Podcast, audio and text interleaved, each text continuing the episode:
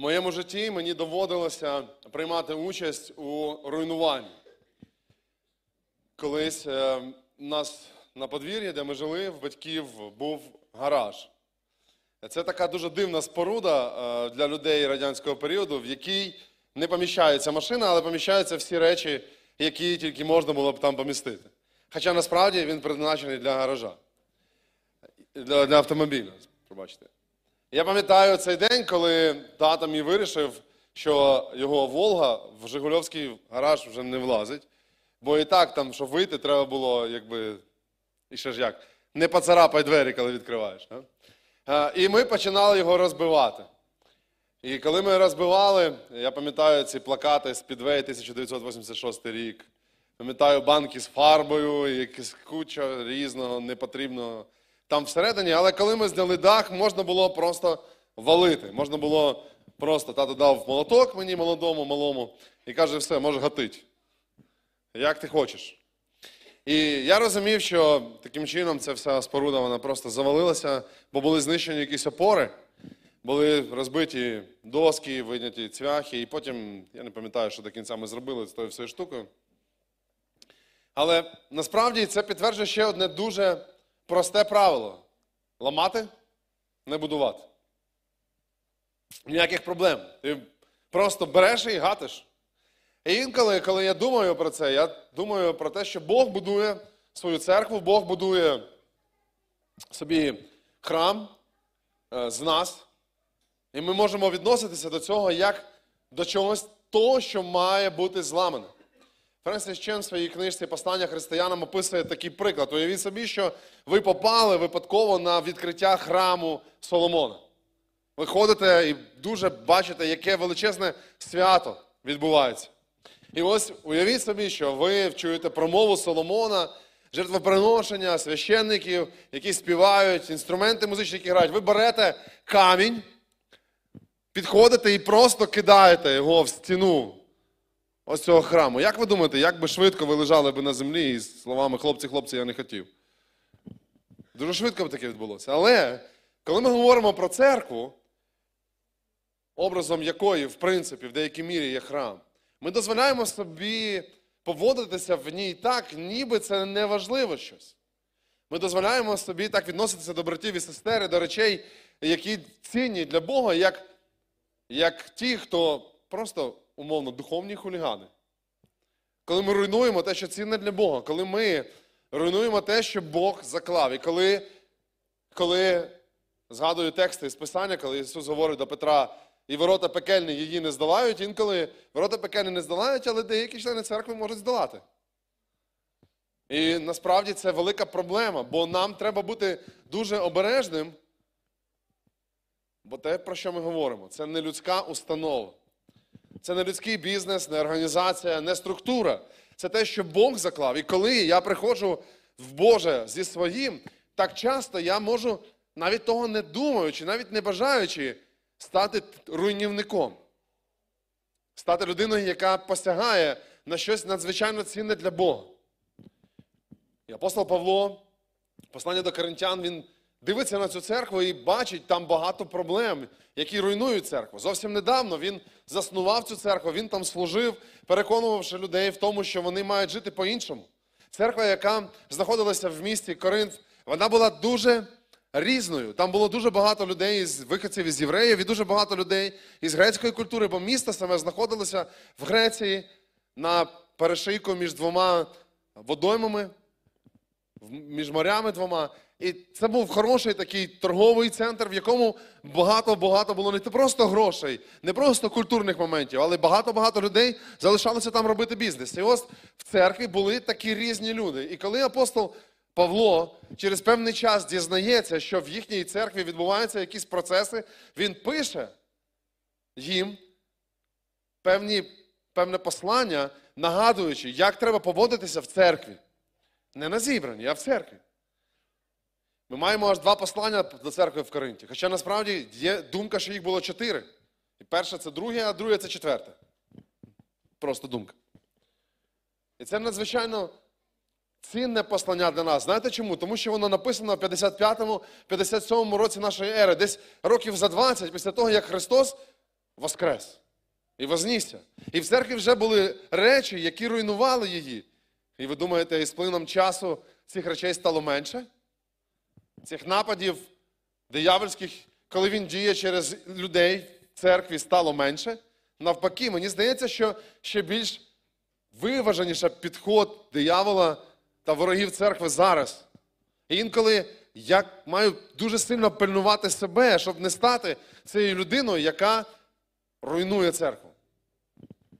Бо це не бо моє членство в церкві, служіння, тривалість перебування в церкві не спасає мене від того, щоб я раптом не став людиною, яка руйнує церкву. І ось коли апостол Павло пише своє довге послання до коринтян, перше послання, він в третьому розділі, третім віршем виділяє три речі, які вбивають церкву. Три речі, які руйнують церкву, про які ми сьогодні поговоримо. Це ключовий вірш. В деяких перекладах їх дві ці речі, але в деяких перекладах, дивлячись, яким е, манускриптом користувалися люди, коли писали і перекладали Євангеліє, ми бачимо три речі, які руйнують церкву. Тож ми читаємо перше послання до Коринтян, перший розділ, о, третій розділ, третій, третій вірш. Бо ви ще тілесні. Адже коли між вами є заздрість, суперечки і розділення, то хіба ви не тілесні? Ви не поводитеся по-людському? Апостол Павло три рази в цьому тексті говорить про тілесність і про людськість. Він говорить про те, що це люди, які знаходяться в церкві. Він не говорить про тілесних, як про людей, які не віруючі. Ми маємо чітко усвідомлювати, що мова тут йде не про людей ззовні, які впливають на церкву. Не на тих, не, мова не йде про людей, які ще не знають Бога. Мова йде про відроджених, про християн, які залишаються в церкві, які прийняли хрещення, є спільнотою віруючих людей. Але їхні вчинки, їхнє ставлення, їхні відносини між собою, ставлення до служіння, до тих речей, які відбуваються в церкві, вони тілесні. Що це значить? Це значить, що вони в Божий план, в Божу структуру, в, Божу, в Божий організм внесли тілесні речі людські. І вони думають, що це абсолютно нормально, що в принципі все те, що я, як я жив в світі, можна перенести сюди і просто продовжувати жити. Ну, збиратися частіше, ну, може відмовитися від якихось звичок, ну, можливо, просто поводитися трошечки по-іншому. Але насправді мова йде про те, що це віруючі люди всередині церкви. Церкву не зруйнували єретичні вчення, не зруйнували ганіння, не зруйнували переслідування, але так часто всередині церкви є набагато більше проблем, і як не стати мені цією людиною, яка руйнує. Тому проповідь в першу чергу до мене. Бо всі ці спокуси, всі ці речі, про які говорить апостол Павло, вони, не, вони, вони з нами постійно.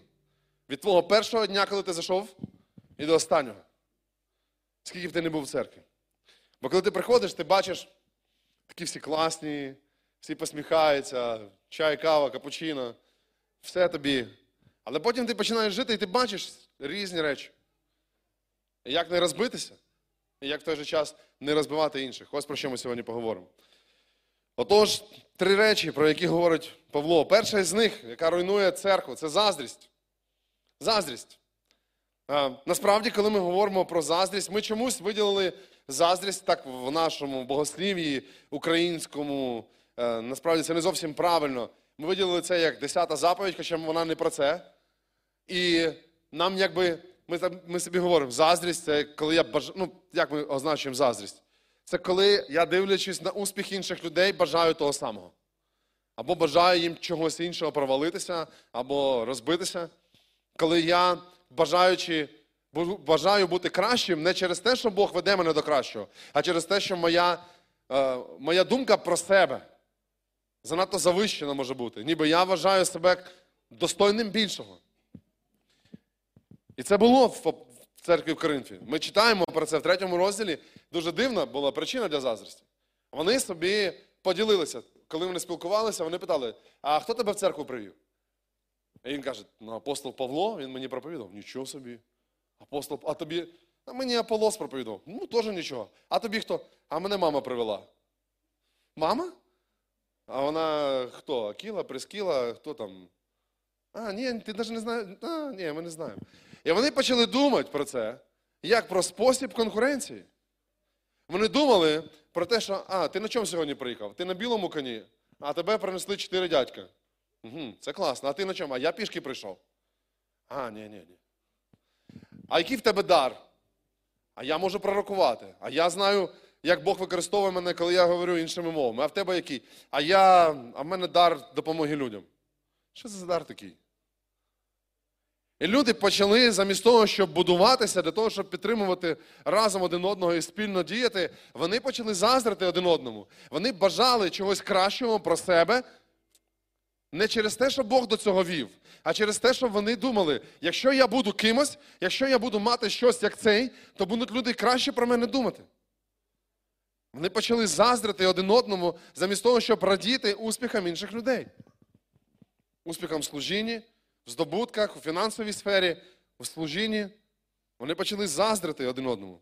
І ось що апостол Павло виділяє три речі, які мають допомогти нам позбавитися заздрості. Перша річ. Перша річ, Бог перевірить і дасть оцінку стану і служіння кожному. Апостол Павло говорить нам про те, що прийде час, коли служіння кожного воно буде перевірене. Бог дасть оцінку всьому, що відбудеться. Текст із 1 Коринтян 3 розділу 10-15 віршем описує дуже просту, зрозумілу річ для людей. Апостол Павло говорить про те, що я поклав в основу Ісуса Христа. Ніхто не може покласти іншої основи. Але далі, те, як ти будуєш своє життя, те, як ти будуєш свої відносини, ставлення до інших людей, це те служіння або те, як ти розвиваєшся в Ісусі Христі. І от коли ти збудуєш на Ісусі Христі, мова йде про віруючих людей, ти можеш будувати із дорогоцінного каміння, з золота, можеш будувати з простого каміння, можеш будувати з дерева, із соломи і сіна. І в кінцевому результаті ти будуєш, і прийде час, коли твоє діло буде випробуване. Тобто прийде певне, перше, або вогонь, як випробування вже тут на землі, або як кінець світу, момент, коли Бог розсудить, що із цього було зроблено правильно, а що було неправильно. І ось що говорить апостол Павло: для того, щоб не заздрити іншим людям, перестань давати оцінку. Зрозумій, що Бог дає оцінку всіх речей, служінь, дарів і стосунків, які відбуваються навколо тебе. Ми, ви, ми придумали собі, що ми маємо бути суддями. Ми виносимо свої вердикти по різних речах, по різних людях і різних служіннях. І навіть якщо ми чогось не розуміємо, нам чомусь здається, що ми маємо сказати, о, це неправильно, а це недостойно, а це недобре. І в кінцевому результаті це не будує, бо ми забуваємо про те, що Господь прийде час і розбереться. Прийде час, коли Господь перевірить служіння кожного, і моя задача дивитися за собою, як я будую, з чого я будую, що це за матеріал. Хто поняв, той поняв. Яким матеріалом користуюсь я? Чи буде він випробуваний в той день, і Господь побачить, і всі побачать? Нічого не змінилося. Він стійкий, він достойний. Чи все-таки це солома? Вона згоріла і нічого немає. Я думаю про те, що коли ми перестанемо давати оцінку, перший шлях до того, щоб перестати заздрити іншим. Коли нас буде мотивувати не служіння інших людей, коли нас буде мотивувати не успіх інших людей, ми будемо розуміти, Бог винесе свій вердикт. Друге, пам'ятай, що все, що є в мого брата і в мене, це не моя заслуга. Для того, щоб перестати заздрити, мені треба зрозуміти одне: ми приходимо до Бога абсолютно голими, бідними, фактично новонародженими людьми. І чим можемо ми похвалитися? Апостол Павло нагадує про те, що ти, коли живеш, ти зростаючи, отримуєш певні речі, але це теж не твоє. Все те, що ти маєш, це від Бога. Дар, служіння, відповідальність, фінанси, таланти, здібності. Ти не зробив нічого для того, щоб його отримати. Ось що пише апостол Павло про це. Давайте прочитаємо разом. Бо хто тебе виділяє, що ти маєш, чого б ти не- отримав? А якщо отримав, то чому хвалишся, неначе той, хто не одержав? Апостол Павло говорить, це все одно, що ти живеш на зйомній квартирі і ведеш себе так, ніби це твоя квартира. Ти їздиш на батьковій машині і ведеш себе так, ніби це твоя машина. Все, що ти маєш, все, що Бог дав тобі, починаючи від твого життя, усвідомлення того, що це Бог дав тобі, приводить до тебе до розуміння своєї бідності і усвідомлення. Мені взагалі немає чому заздрити з цим людям, і цим людям нема чого заздрити мені, бо це все не моє. Починаючи від мого першого подиху і до останнього, всі мої служіння, здобутки, всі речі, які я маю, це не від мене, це Божа дія в мені. Але мені так хочеться інколи привласнити або сказати: ось, дивися, який він. Пам'ятай, Бог йому це дав. Дивися на нього через призму того, що він голий і босий, і те все, що він має, то Господь потурбувався про нього. І це позбавить тебе від заздрості, бо, як мінімум, стане одним із шляхів, щоб ти позбавлявся цього. І третє, що позбавить мене від заздрості. Перед тим хотів би розказати одну ситуацію. В Біблії дуже часто слово заздрість і слово ревність це тотожні поняття. Вони дуже схожі. Ви навіть можете зустріти в Біблії текст, який не дуже люблять повторяти, і деякі люди навіть забороняють його казати, про те, що Бог, Бог заздрісний. Ну, типу, як будто це щось складне або щось страшне. А насправді про що йде мова? Про те, що Бог не хоче ділити своєї слави ні з ким. Це мова йде про те, що Бог не хоче розділяти з кимось своє місце, яке йому належить.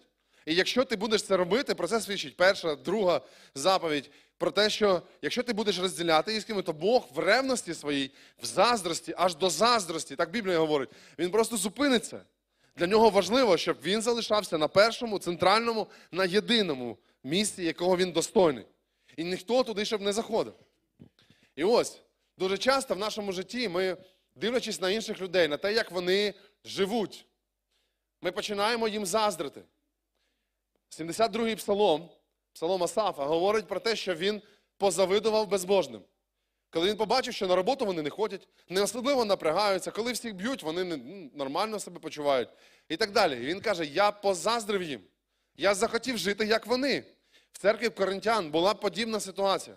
Ось що відбувалося. Один чоловік, я не знаю, чи він втратив свого батька, чи просто ще він був живий, але він наважився і взяв заміж матір, о, взяв заміж жінку свого батька. Взяв заміж жінку свого батька і жив з нею.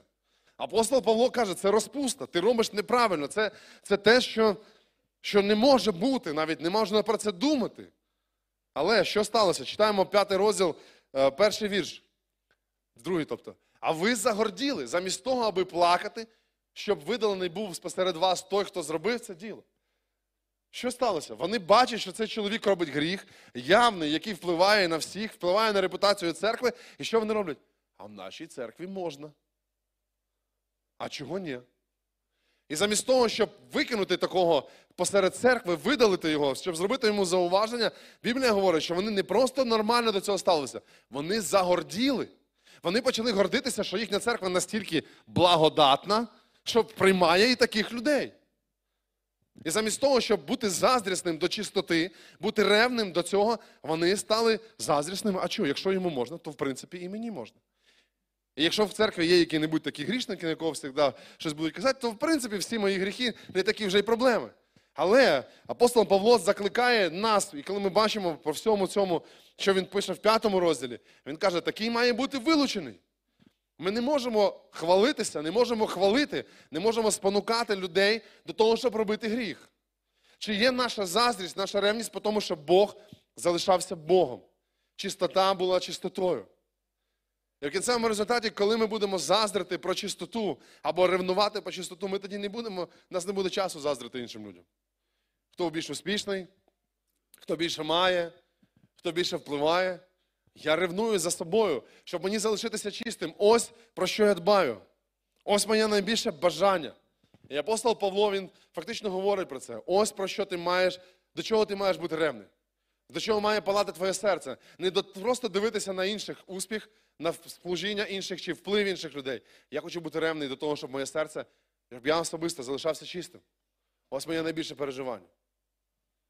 Три речі, які позбавляють або допоможуть тобі і мені не заздрити в церкві. Перше, винось оцінку, зважаючи на те, що Бог винесе оцінку. Взагалі, перестань бути суддею. Бог розбереться.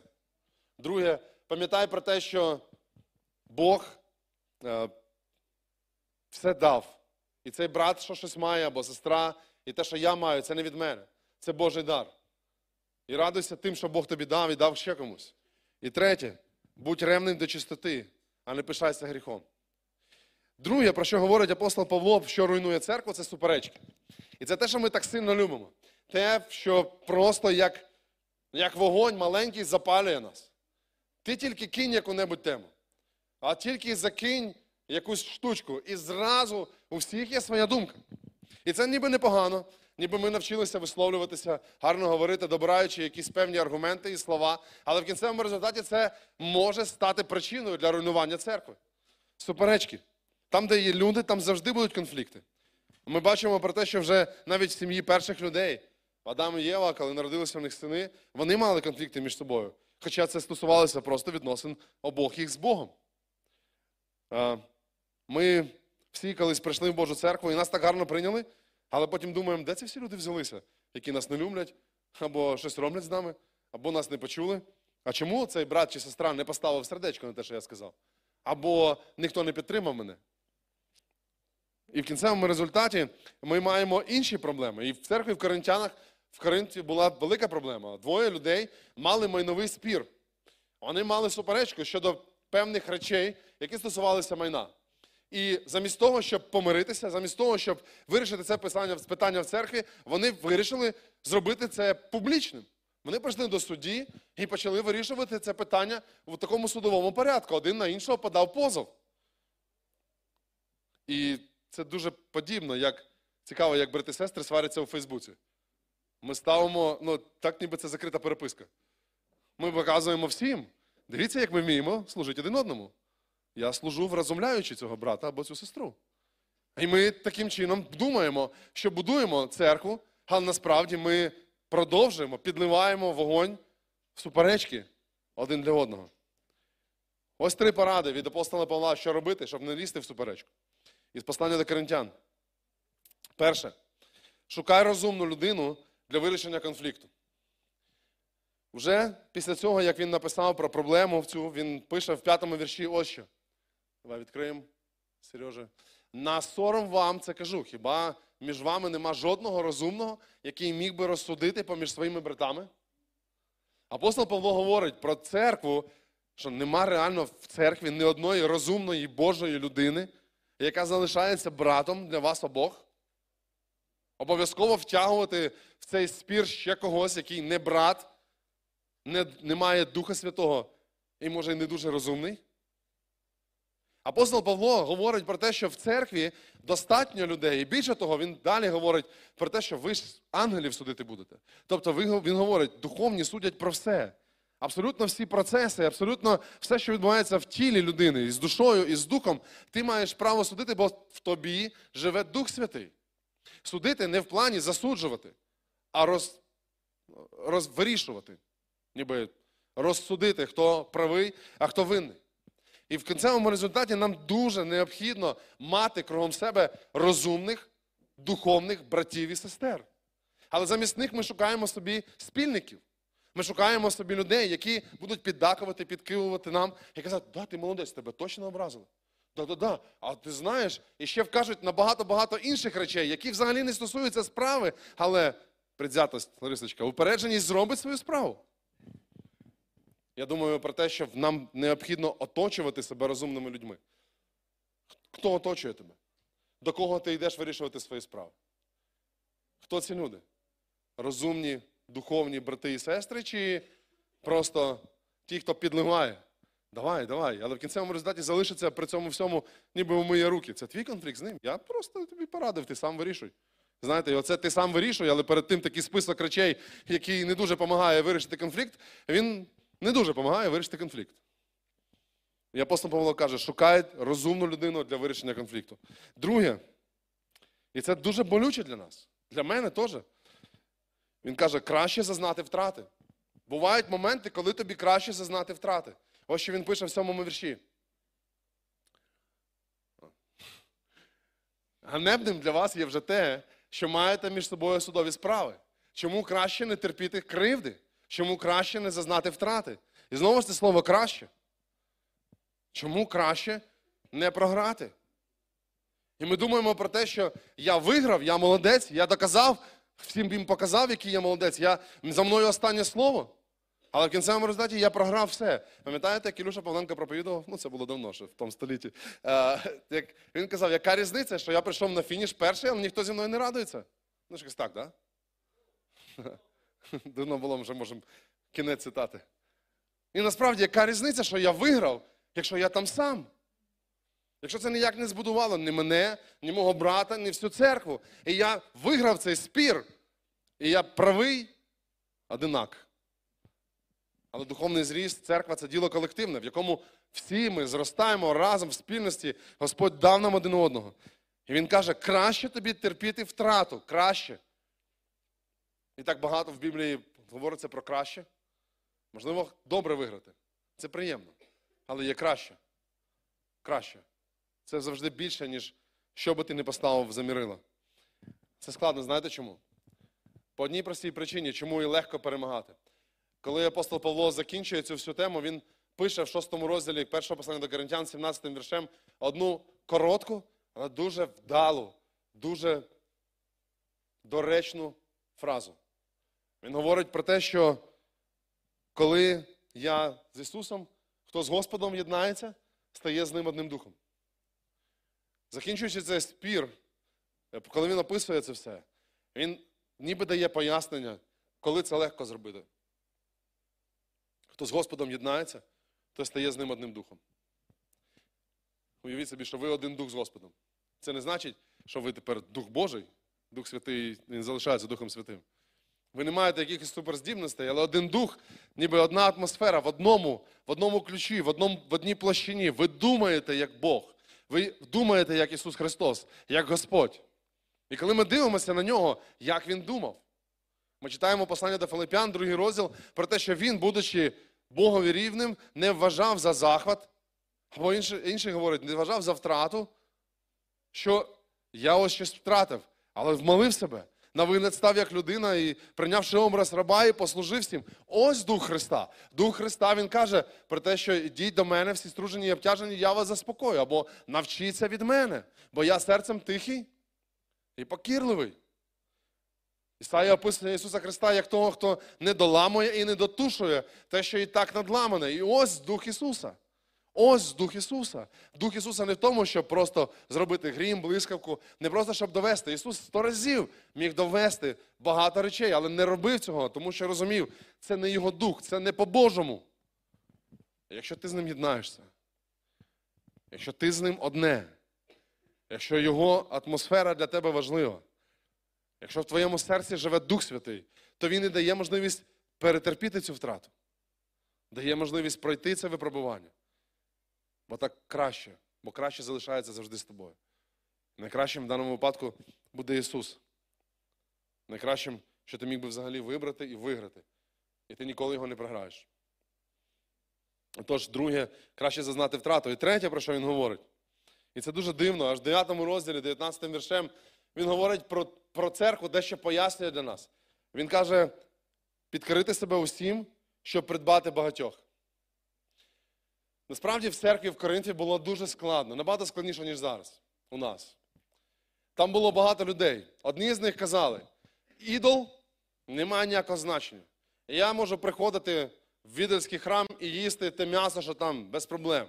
Інші казали про те, що юдеї це просто вибраний Божий народ, і всім нам треба поступати, як вони.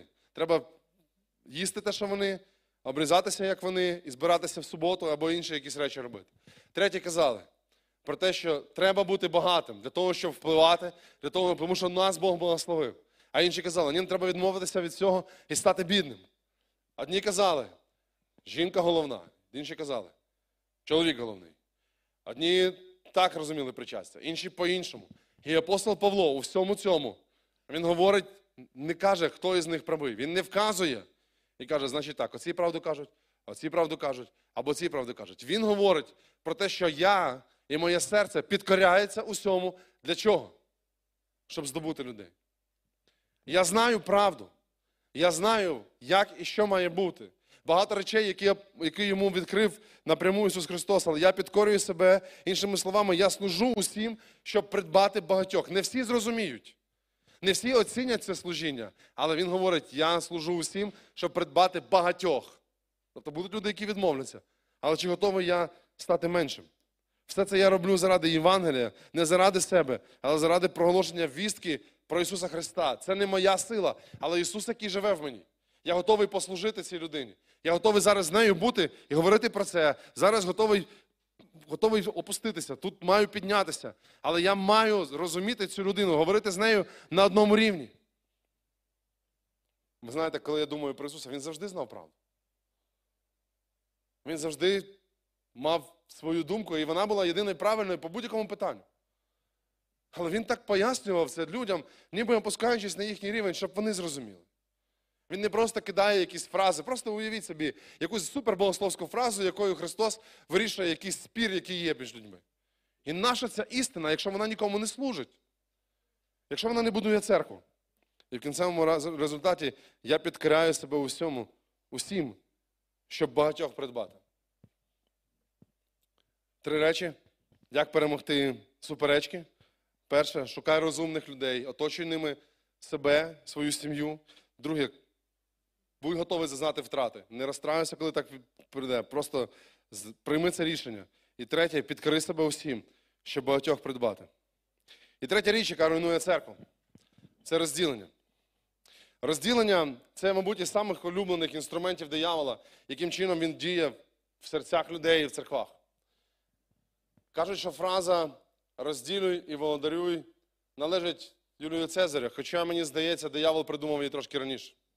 Дуже часто ця річ, вона просто прямо дуже влучна, коли люди мають якісь поділення між собою, в кінцевому результаті завоювати кожного якимись групками набагато простіше.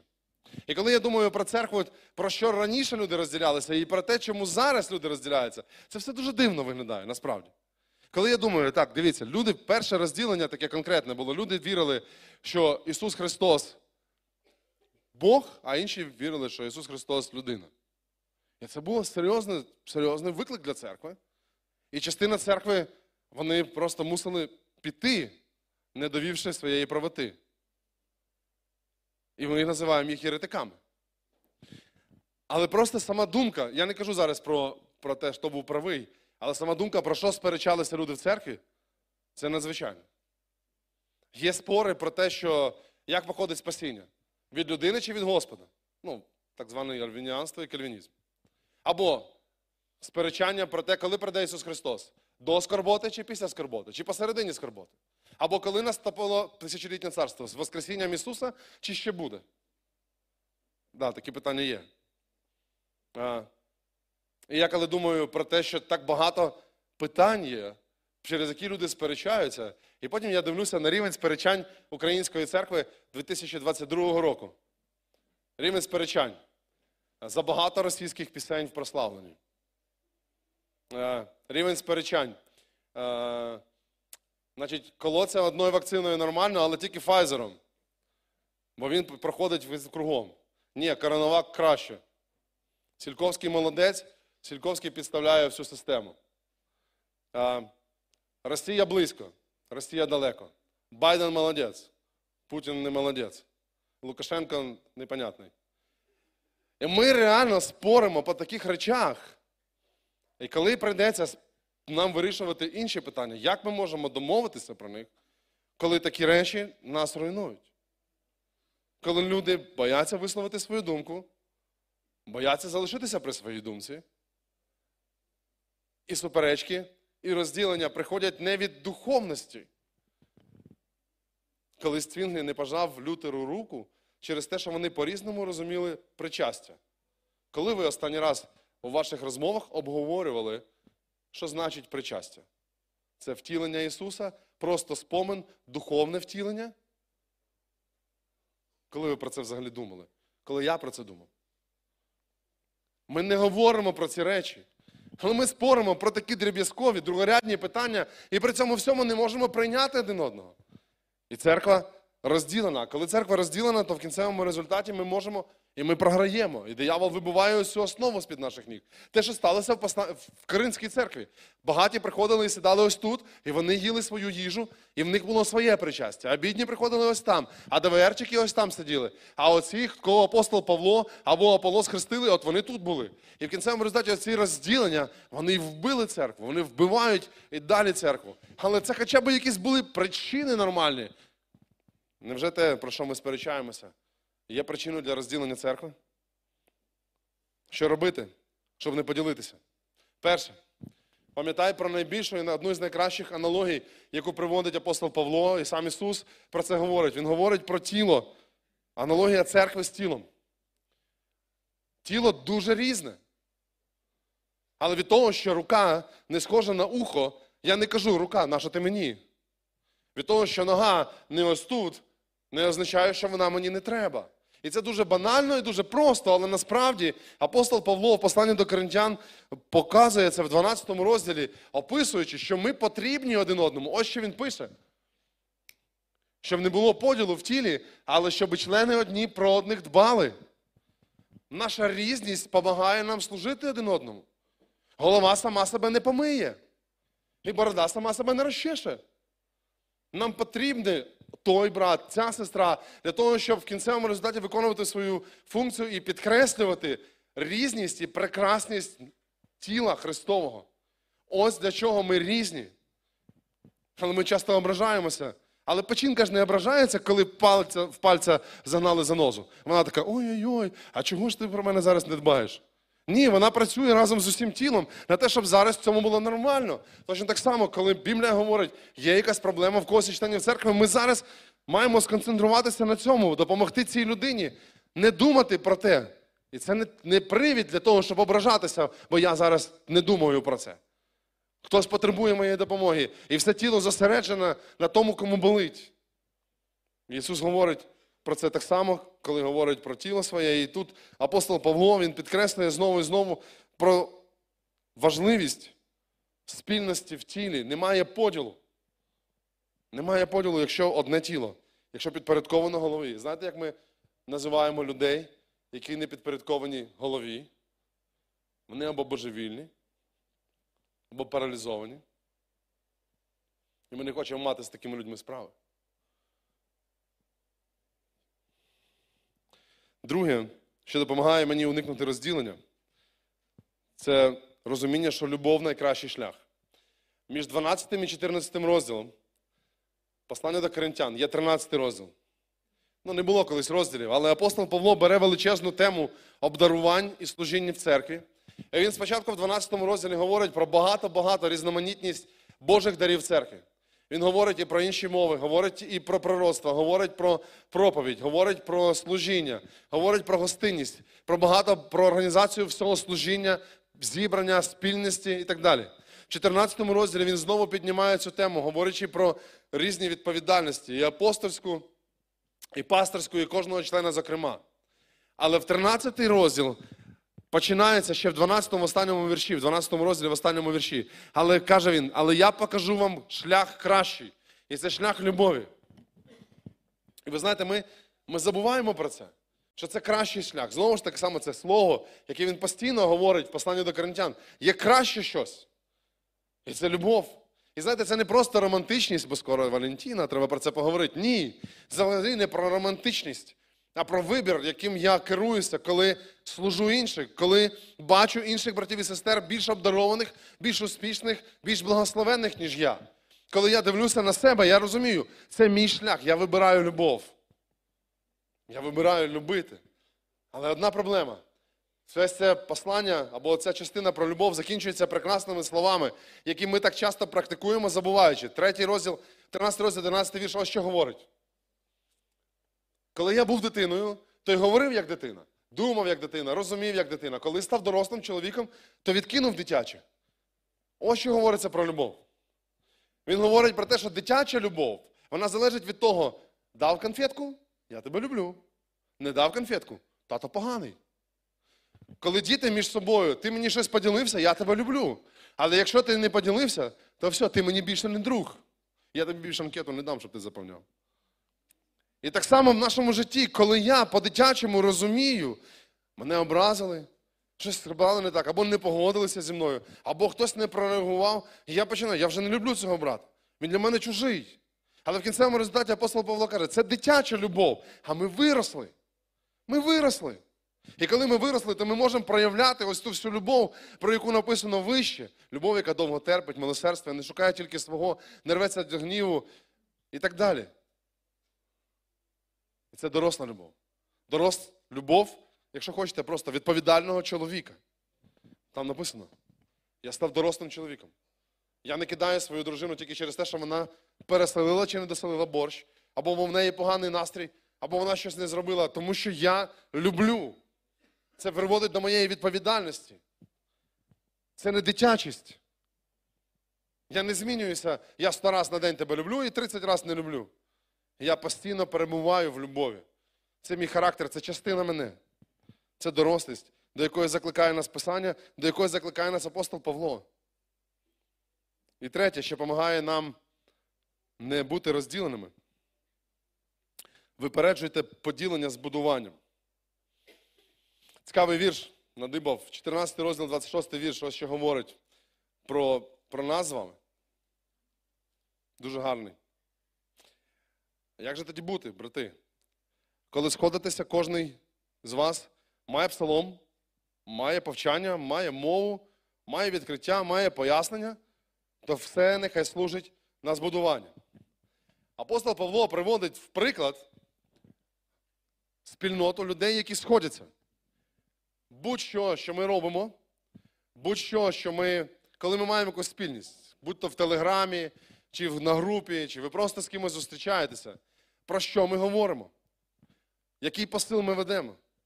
І цікаво, що він говорить: хтось має якийсь псалом, хай це буде підбадьорення. Хтось має якесь відкриття, читав ти писання, щось Бог тобі відкрив, та поділися ти цим.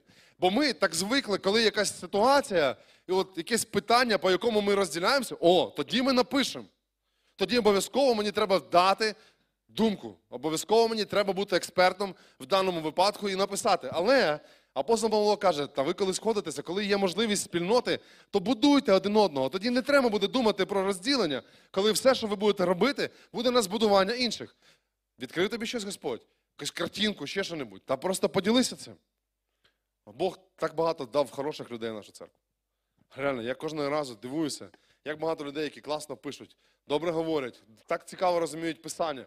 Але ми так мало пишемо цього, так ніби, ніби просто все погано. І тільки коли щось таке, ми так рубаємося за це, замість того, щоб почати будувати. І наше завдання випереджувати руйнування будівництвом, підбадьоренням один одного. Не думайте, що цього забагато. Але просіть інших, просто вводьте в те, як Бог діє в вашому житті. Це дуже сильно мотивує. Це дуже сильно підбадьорює. І апостол Павло про це говорить. Будуй цим церкву, тим даром, який тобі Бог дав. Не ховай його. Служи цим для всієї церкви. Отож, три речі, які апостол Павло говорить, що можуть запобігти розділенню. Перше, пам'ятай про аналогії церкви і тіла. Друге, пам'ятай, що любов найкращий шлях. І третє, випереджай поділення з будуванням. І коли я читаю послання до коринтян, в ньому знаходиться, в ньому знаходиться прекрасний текст про причастя. І він не просто так там. Не просто, бо апостолу Павлу не було про що написати, і він вирішив, ну, допишу їм ще про причастя. Він вводить причастя і поняття причастя як неймовірний засіб благодаті для церкви. Серед заздрості, суперечок і розділення. Він вводить щось неймовірне, що об'єднує людей, що заставляє кожного із нас кожного разу, коли ти береш хліб і вино, почати думати, а я в церкві як хто? Я в церкві що роблю? І ось що він пише в 11 розділі. Давайте прочитаємо разом. Тож нехай людина випробовує себе і так, нехай їсть хліб та п'є із чаші. Бо хто недостойно їсть і п'є, не розрізняючи Господнє тіло, та й на осуд їсть і п'є. Що написано? Спочатку ми бачимо, що Христос в 28 вірші Тож нехай людина випробовує себе і так нехай їсть хліб і щаще п'є. Він говорить про страждання Ісусові і про причастя, як про частину нагадування, що зробив Ісус Христос і яким чином це все відбулося. Коли ми занурилися в тіло Його через Його смерть, і коли ми очищені кров'ю Його через ту кров пролиту Його. Але далі, коли ми бачимо далі, він пише так: бо хто недостойно їсть і п'є, не розрізняючи Господнє тіло. Він переводить наш погляд. Тут не просто упущене, ну ніби случайно він не дописав слово і п'є. Не роздумуючи про тіло, мова йде про церкву. Не, тіло, не про тіло Христа, як таке було розп'яте, а мова йде про церкву, про нас з вами. І він каже, хто їсть і п'є, не розрізняючи Господнє тіло. Тобто йому байдуже до Господнього тіла. Я не розрізняю тіло, не тіло, причастя, не причастя, все одно, що конфети жувати. Він говорить про те, що я, коли беру хліб і вино, маю розрізняти, маю роздумувати, маю розуміти, що це щось особливе, те, що Бог дав мені зараз можливість бути в тілі Його, дав мені можливість бути омитим кров'ю Його. І ті брати і сестри, які навколо мене, я думаю про них і думаю про мій вплив на них. Думаю, яким чином я будую цю церкву. Я не просто беру хліб і вино, ніби щоб ніхто мені нічого не сказав. І не просто мова йде, хоча мова і про це теж йде, про моє очищення, мою належність до церкви, але про мою належність до спільноти. Ось до цих, ось цей брат, ось ця сестра. Я з ним разом. Я думаю про це, я розрізняю. Мені не байдуже. Мені не байдуже, як церква будується. Мені не байдуже, як цей брат про мене думає. Мені не байдуже. Бо все це будує нас. Все це робить нас церквою. Все це робить нас нами. І це прекрасно. Я думаю, це реально прекрасно. Прекрасно, бо це так просто. Не треба нікуди йти. Це між тобою і Богом, і в кінцевому результаті між тобою і братами і сестрами, коли я можу думати, ось причастя, ось я, він і вони. І він нас всіх об'єднує. Я хотів би, щоб зараз брати, які будуть допомагати нам з причастям, щоб вони підійшли сюди.